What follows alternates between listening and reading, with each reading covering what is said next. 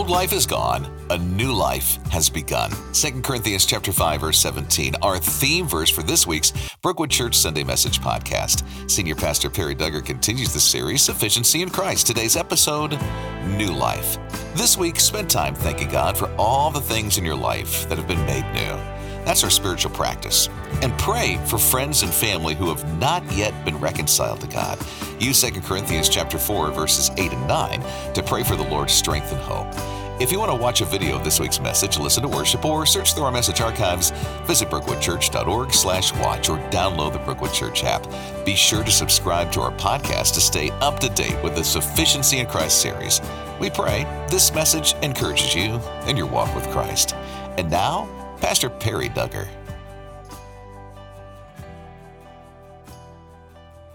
Open the grave because I'm coming out. What about you? You coming out? It's time for those dry bones to start rattling. But some of you have the dry bones. That's what I'm talking about. Are you coming out? That's my question. Time to come out.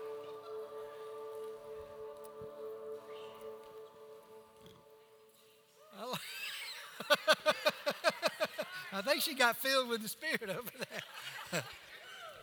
yes, we continue our series, Sufficiency in Christ, survey of Second Corinthians. Today's message is entitled New Life. Do you have new life? The verse that I'll deal with out of chapter 5, just to start with part of it, the theme for part of it is the old life is gone, a new life has begun. Has your new life begun?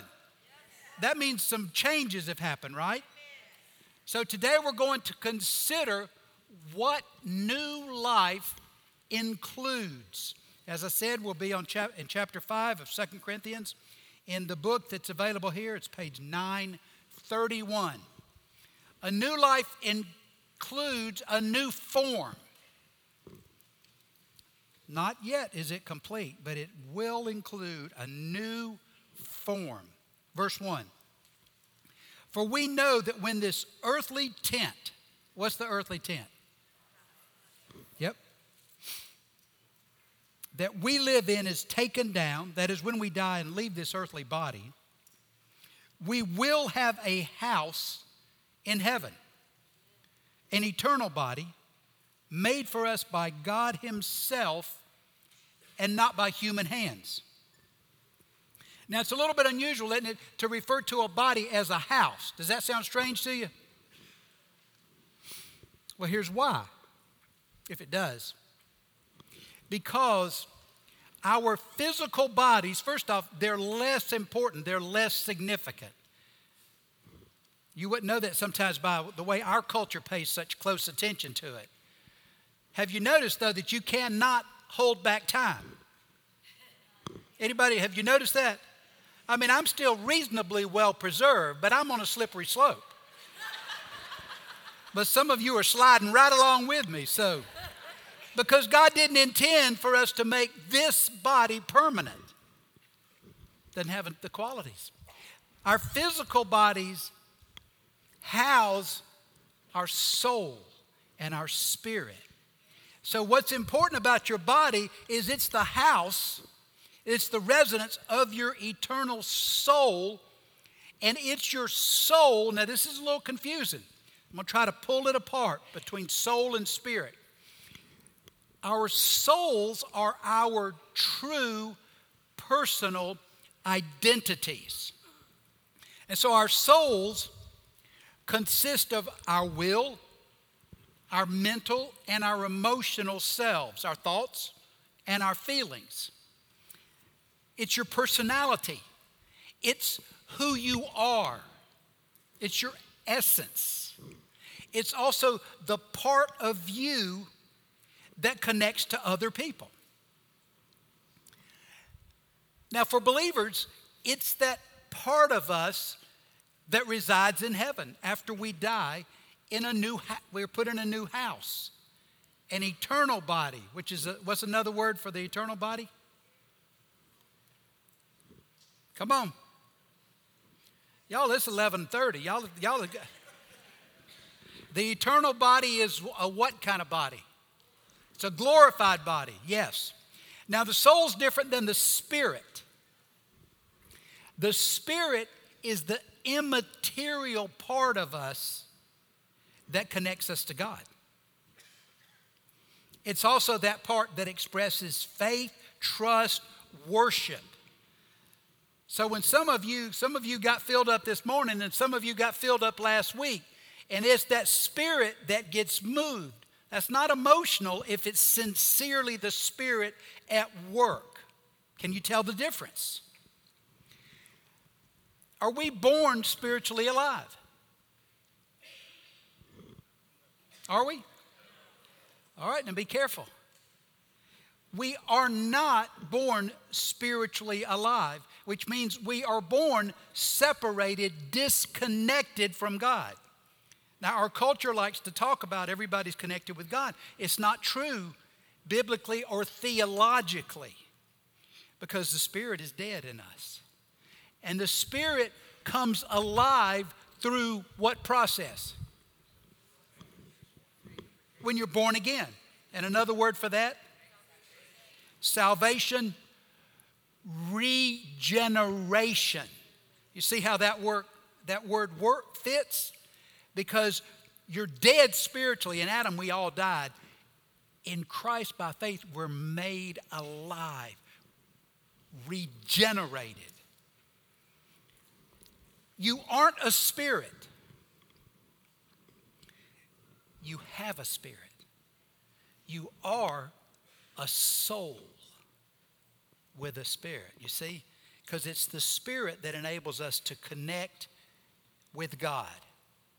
It's the soul that enables us to connect with each other. Is that perfectly clear? What do you think, Summers? All clear now? You could take over from here, right? Just think about it. Think about it. I know it's a little complicated, but it makes a difference when we talk about, particularly as we go into, into heaven after this life. Verse 2.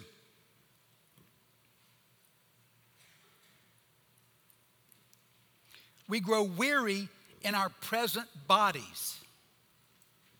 Anybody growing weary in that body you're in?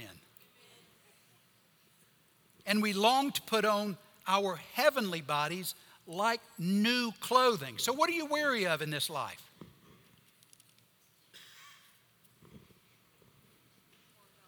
Aches, pains, frustrations, disappointments, weaknesses, mistakes. What about sins? For we will put on heavenly bodies we will not be spirits without bodies. See, a lot of us have this idea that after we die, we become ghosts. Ghosts, that, ghosts are demons. Y'all understand that, don't you? There are spiritual beings, but, but as a believer, you don't become a ghost.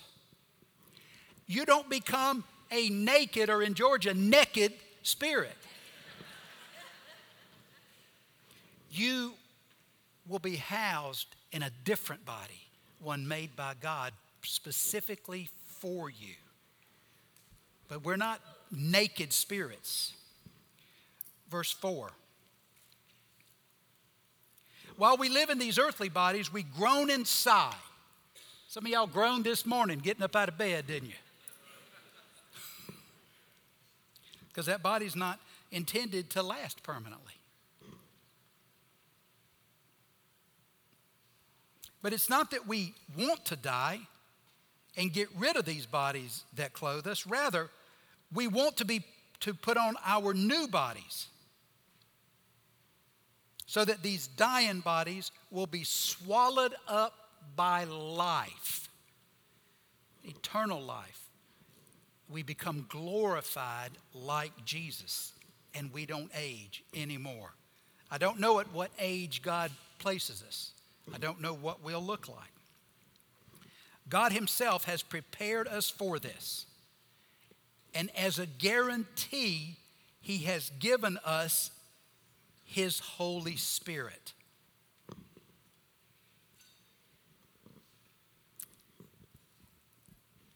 How many Christians have the Holy Spirit?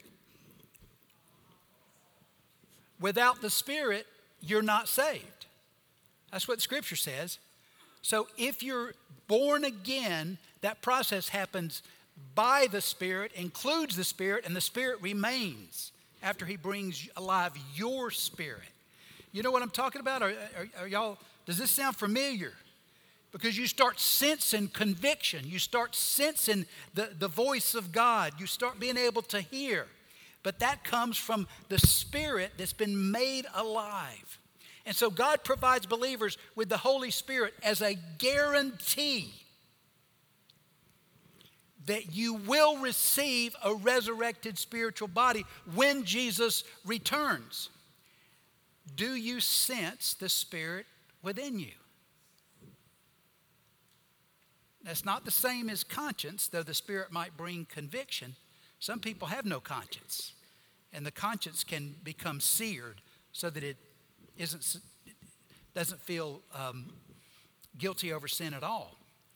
But the Spirit of God is within you, and we should be able to discern His presence because that's our assurance that we know Christ, and it's a guarantee of the promise of another body. See, are all of you merely human? You merely human? People like to say that, don't they? What do you expect this of me? I'm only human. But you never heard that anybody say that, have you, Jay? I'm only human. I know your friends, I know you have. See, we do say, oh, I'm only human, I'm only human. If you're born again, you are not only or merely human, which takes away that excuse, doesn't it? I can't help myself. Oh, you can. You went into that with your eyes open. Because if you have the Spirit of God, you also have the power to resist sin. So there's a part of believers that is eternal, not merely human. Verse 6 So we are always confident, even though we know that as long as we live in these bodies, we're not at home with the Lord. Now, I said we're connected with the Lord. I didn't say we're at home with the Lord, do we? So it's, it's, it's not a perfect process of relationship. And there are times we feel out of touch from God or we feel like God is far away. That's because we still live in this body. But we live by believing and not by seeing. You can't see the Spirit. And we haven't seen proof of a resurrection, have we? Or of glorification. So we believe by faith, those are the same Greek word, that God will complete what He's already promised and has started. See, that's what faith is. We, we somehow come to this idea that faith is something we muster, and then we get credit because we mustered enough of it. Faith is more a position of weakness and utter dependence, saying, I have God's promise and I believe it.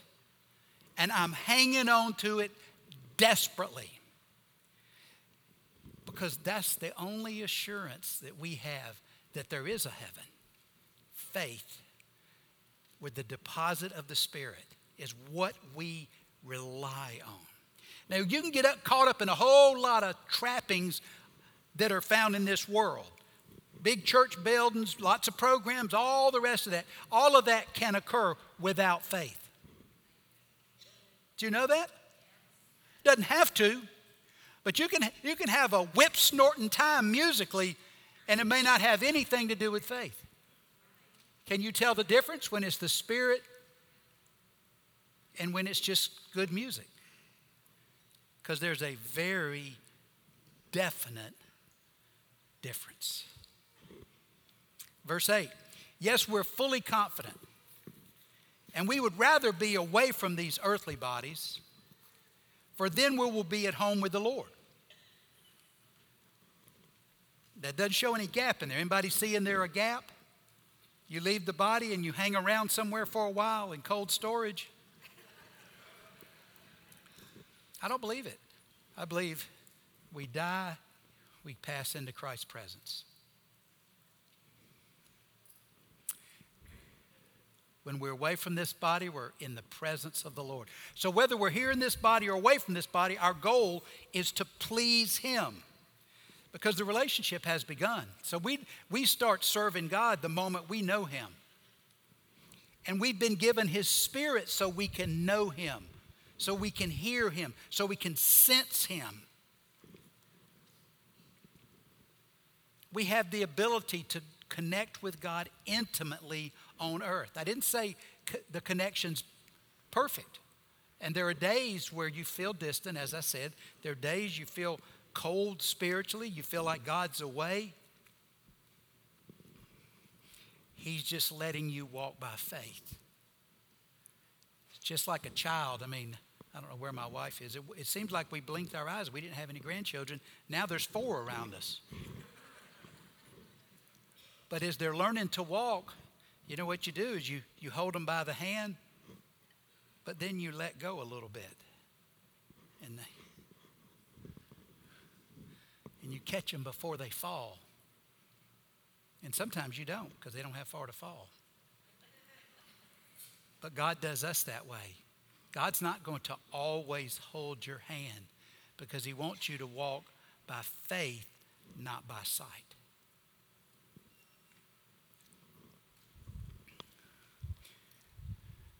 Verse 10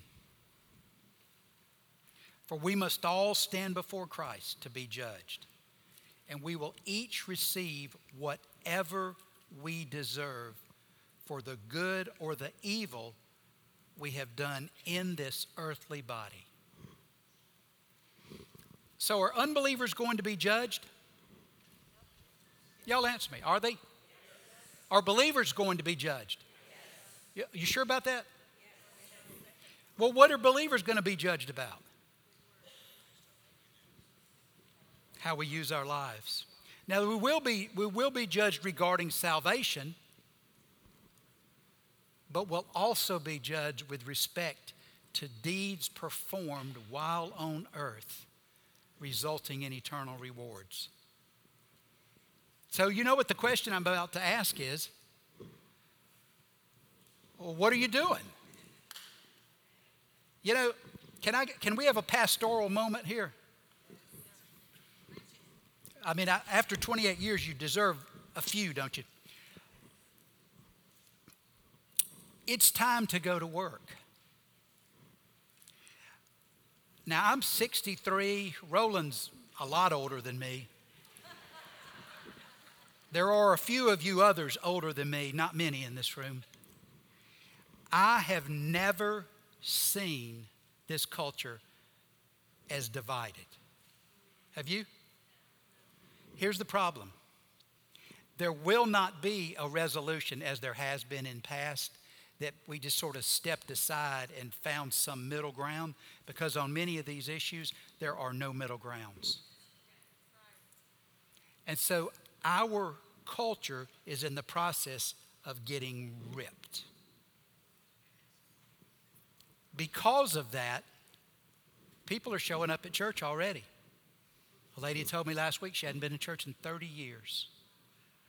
Another one told me it's been two decades since, since he had been. We're seeing people, and we're, you know what? They're coming from all over the country.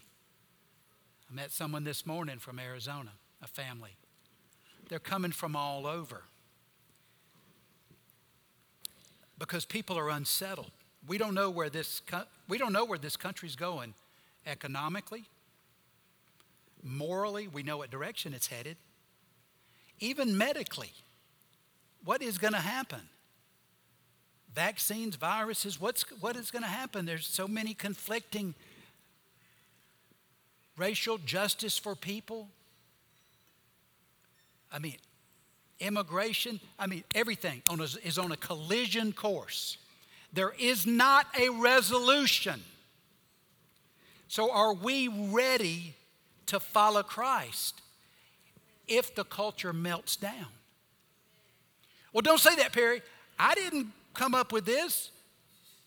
Look around. And we only have one response, and that's to lean into Christ and to serve Him. We can't preserve this culture, but we can lead more to the kingdom. But what's your part? Some of us left for the virus and never showed back up. It's easier to stay home. Some of you were serving in the parking lot, coffee, somewhere with students, with kids, but it, it's not as convenient now. I don't know if Christ is about to come. Some believe he is. But I can say it's time to get moving. What are you doing with your life? Because God will want to know. You can look on the website, Brookwood Church slash serve to find someplace. You can go to the information desk. I'm just saying it's time for us to begin. And those of you that have been around, there are new people coming. They need to be loved, they need to be led, they need to be directed. Some aren't yet believers, some need discipleship, others need mentoring. There's many, many places to serve. Will you get about it? Because we can have a room full of people and nothing much happening. I don't want that to be. Will you step with me, is what I'm asking. It's time. It's time for some movement. And then, regardless of where the culture goes, you're serving God and ready to see Him. New life includes a new function. Verse 11. Because we understand our fearful responsibility to the Lord. I don't like that translation. It's, it's a nice translation. Sometimes translators, I think, sometimes lean into using words that are more comfortable to us. But the actual literal translation is because of fear of the Lord. But folks are, uh, you know, they're, they're unsettled about that fear of the Lord, so they soften it. Fearful responsibility. But what it means to fear the Lord doesn't mean He's going to abuse you. What it means is you recognize who He is. And because of that, you have reverence, you have awe, you have respect. And if you have those feelings toward God or toward any person, it will always result in adoration, service, worship your relationship with God is always on display. But because of this fear of the Lord, we work hard to persuade others. And God knows we're sincere. And I hope you know this too. Remember, Paul is being attacked by these false apostles or false teachers. They're, they're criticizing him and trying to take his place and gain his popularity in the church so that they can be supported financially and followed. Um, in a pop, more popular way. And so these false apostles have been accusing Paul of dishonoring God and the gospel. And so Paul said, Are we commending ourselves to you again? No, we're giving you a reason to be proud of us. So you can answer those who brag about having a spectacular ministry. Again, I don't like that translation. But remember, there's not one Greek word for one English word, it's how we have translations that some of us may not prefer.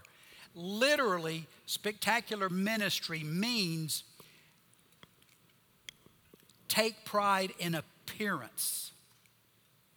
Take pride in appearance. And you know what? A lot of things can look like they're spiritual that aren't spiritual at all.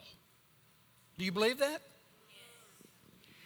So Paul's saying these folks look good. They take pride in appearance. They have this outward religious appearance. They even say these religious words. But their hearts are corrupt. They, they, they, they are full of hypocrisy. If it seems we are crazy, 13 says, it is to bring glory to God. And if we are in our right minds, it's for your benefit. See, Paul's committed to spread the gospel. He's committed to honor God in doing it, regardless of how he's viewed. What about you? Paul did not try to fit in. Are you trying to fit in? Because it may limit your ability to spread good news if you feel like you have to fit in. Paul's actions weren't defensive for himself. His concerns weren't selfish concerns. He, he knew that the, the assaults on his integrity would have a negative effect on the church because he founded this church. He taught these people. So if, if these false apostles could destroy him and his reputation, it would damage, even split the church. And it would certainly stunt people's spiritual growth, which is what happens when a, a leader is discredited. And so he's standing strong and really challenging the people to attack him and to prove their attacks. Verse 14 either way, Christ's love controls us. Who has a word there besides control in their translation? What do you have? Restrains. That's a good one. What somebody over here? Compels. Now what about that? Christ's love restrains, compels, urges us on. Do you feel like your life is compelled by Christ? What you do, the words you speak, the actions you take. Because, see, when the Spirit of God is in you, He will compel you. So, if you find yourself living in this disobedience and you've got no conviction and you seem to be pulling it off without much guilt, you need to have some discernment about the Spirit. What's going on with the Spirit?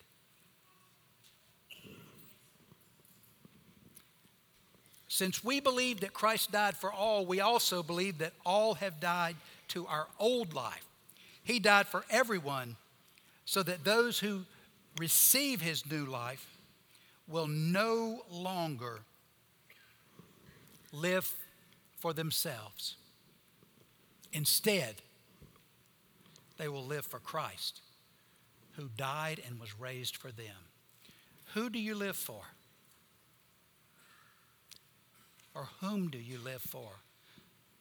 Paul's motivation was love for others, not protection for himself. Is ours? Is our first concern ourselves? How do people think? What do they think about us? What's, what effect will this have on me?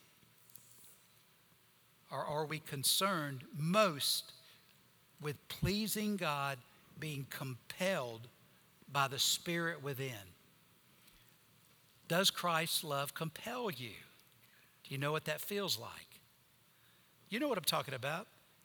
You don't even like that guy. You don't want to be nice to him, and yet the Spirit of God says, Nope, you're going to be not only gracious, but you're going to be humble. Is the Spirit of God working in you? You say, Well, I can't do that. Well, you can because the Spirit of God breaks the power of sin. So we can live for the purposes of God. We can. Verse 16. So we have stopped evaluating others from a human point of view which is selfish motivations of self centered ambitions. At one time, we thought that Christ, we thought about Christ merely from a human point of view. Now, again, I think there's a better word for human point of view. And it's the Greek word sarx, which means flesh. Sometimes we say human point of view, we say um, human nature or sinful nature, but what it really is, is your flesh. The flesh is fallen, but the spirit is dwelling in the flesh that we're living in. The problem is, this same flesh has been used for sin, and it's changed slowly. Some of us in this room had some habits, even some addictions, and they're seated in the flesh, which includes the mind and the, and the memory and the pain And when you were saved, some of those addictions or those behaviors, they disappeared. Anybody have that? Anything had somebody something disappeared. Let me see your hand. When you were born again, something left you that had plagued you, that you weren't proud of. But everything didn't. And so, as, as we're transformed, we become more sanctified, which also means the flesh is more glorified. But it doesn't happen completely on this earth. But it does happen. It does happen. We still reside in the flesh. But Paul, see, he had judged Jesus according to the flesh, which he thought he was just a rabble rouser. He's just a man. He's a false Messiah. And that's why Paul wanted to put all of his followers to death. So Paul persecuted them. Verse, continue in verse 16.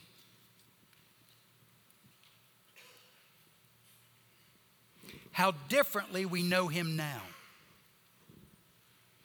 Remember when you knew about Jesus. You'd heard the stories in Sunday school, perhaps. You knew some information about him. But now you know him. And no one can talk you out of that fact because it's real. Do you know her? Could I talk you out of know, that you know her? Yeah. I, I know. I didn't know that, but I assume that. She's your granddaughter, as lovely she is. Could I tell you, oh no, she doesn't belong to you? You'd say, oh no, you've lost your mind. This child is mine. I've had her all her life. That's how we have Jesus. No one can talk us out of Christ because that relationship is real, isn't it? It's the same thing. It's the same thing. And this means that anyone who belongs to Christ has become a new person. The old life, it's gone. A new life has begun. Has a new life happened in you?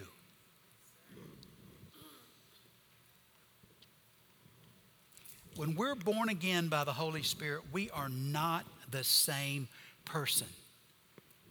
We are regenerated, we're transformed, we're justified, but we're also being transformed, sanctified, so that we're becoming more and more like Jesus.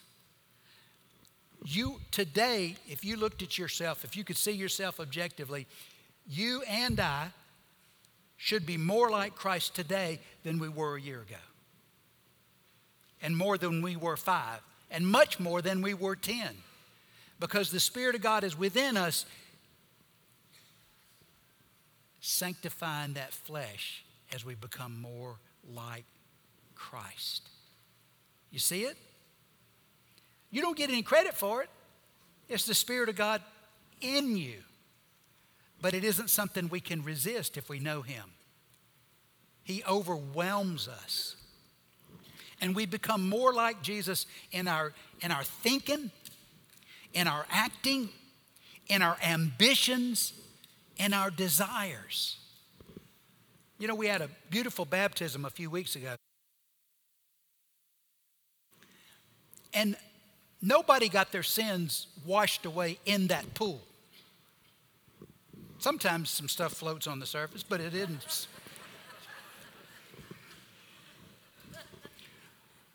But what that baptism signifies and symbolizes is that you have died to your old self self led, self directed, self motivated, self. That one's dead. And then, and so the water is like you're being buried, the surface of the water. And then when you're raised, you're raised to be a brand new person. If you've got a fresh start, and you're raised to be a brand new person to live a brand new life. You're somebody different. Has a new life begun in you? Now, some of us are dragging around something we're not proud of from earlier years it got that did get washed away. That's gone. Now turn it loose and walk away from it and walk toward Christ in service. And all of this is a gift from God who brought us back to himself, who, who it mean, which means change mutually or reconcile through Christ. Before you were saved, do you think you were at odds with God? How many do? Or do you think you just you you know had a you were at peace with God? Mm-mm. We are born at odds with God. Our culture likes to claim relationship with God, though no relationship with Christ. It's not possible. We, we are at odds with God until by faith we trust Christ and our sins are paid for. And it's Christ's death that made peace between us and God because a war was being waged. Well, now God has given all of us this task of reconciliation. So we get to invite people into relationship with God. For God was in Christ, verse 19 says, reconciling the world. And that world means the lost world, under the influence of, sin and Satan. And so God was in Christ reconciling the world to himself and no longer counting people's sins against them. Whatever you still feel regret and guilt for, God would say to you, What are you talking about? It's been completely covered, it's been removed. And He gave us this message of reconciliation. Paul's calling was to present Jesus' sacrifice to everyone as the way they could be reconciled to God. But he shared that with us. So now we have the responsibility, but also the privilege to tell people how they can have a new life. But that's our new function. So we are Christ's ambassadors, verse 20 says. And that means we speak with authority on God's behalf. God is making his appeal through us. Is God making his appeal through you? And we speak for Christ when we plead, come back to God. Anybody you need to call to come back to God? You have the authority to do it. And I do too. For God made Christ, who never sinned, to be the offering for our sin. Literally, again, a translation I like better here is not to be the offering for our sin. Literally, the Greek says to be sin. That's different than to be an offering for sin. Offering for sin is symbolic. This wasn't symbolic, this was actual. so that we could be made right with God through Christ. See, and those of you that have been around, but we have a lot of new people, Jesus actually became our sin. He didn't just say, Oh, you can, you can beat and kill me, Father, on their behalf. He actually became our sin so then he could be punished in the exact amount due our sin. That's substitution. And again, it's not symbolic. That's how we're made right with God. See, see, God had to punish every bit of our sin, or he would not be what? Who said that? Mark, was that you? Somebody over here. He would not be, that was Don.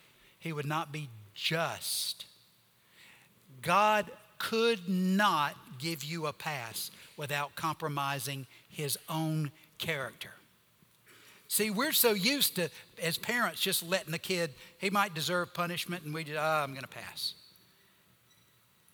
Can God give us a pass? I want y'all to think about this. Can God give you a pass? No, He gave nobody a pass because every sin was punished. You didn't have to be punished for it, but Jesus was fully punished, not symbolically, fully. See, Jesus wasn't afraid of the, of the spikes in the garden. He sweated blood because he was going to experience sin. Then he would be beaten and punished for that sin.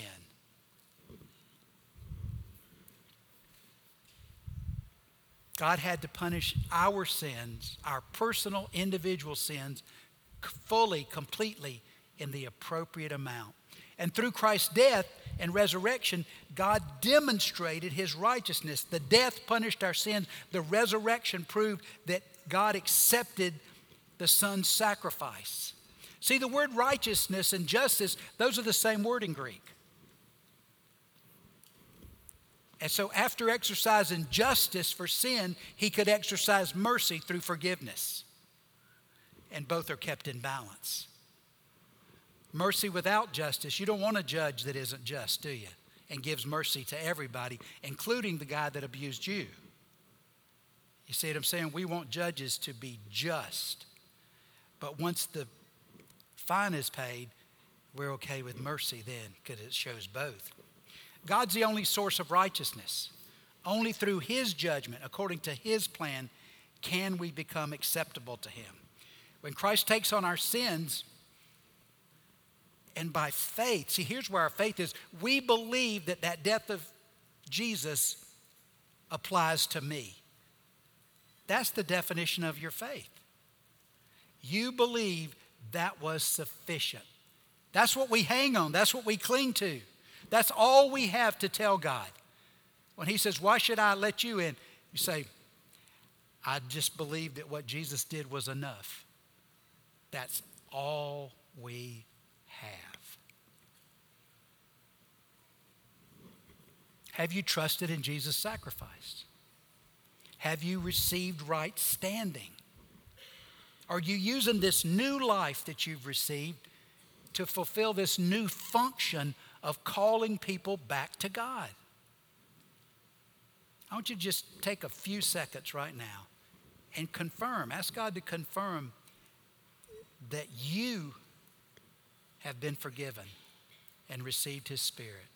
Confirm it. Ask Him to confirm it in you.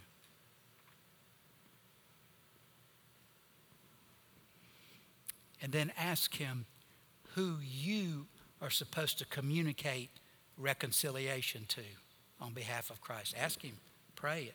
Ask Him to tell you, to show you a picture of who. Because new life also includes a new future. As God's partners, we beg you not to accept this marvelous gift of God's kindness or His grace, same, same Greek word, unmerited favor, and then ignore it any, are any of us pointing saying, Well, I was saved at 8, 10, 12, 20, and I've ignored it for the last two, three, four decades? See, it's Christ's death that allows us free admission into relationship with God. For God says, At just the right time, I heard you. On the day of salvation, I helped you. And Paul quotes here Isaiah 49 8 to appeal to these Corinthians to emphasize God's readiness to receive them when they turn to receive a new future. Indeed, the right time is now. Today is the day of salvation. You know, for some of you here, today is the day of salvation. The invitation is out there. There'll be counselors here to receive you. And if you say, you know, I, I need, I need to be sure about this. I need to be certain. People will pray with you, they'll talk with you, they'll anoint you with oil for healing. They'll be here as long as you need, here at the front and in the Care Connection room. Father, I pray that right now you'll speak to many in the room, to those that don't know you,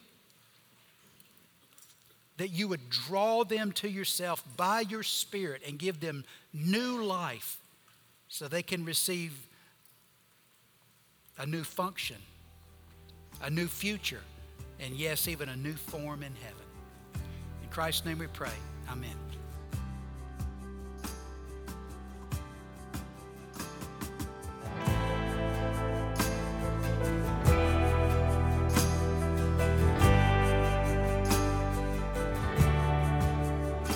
Thanks for joining us for this week's message. Our memory verse is from 2 Corinthians chapter 4 verse 18.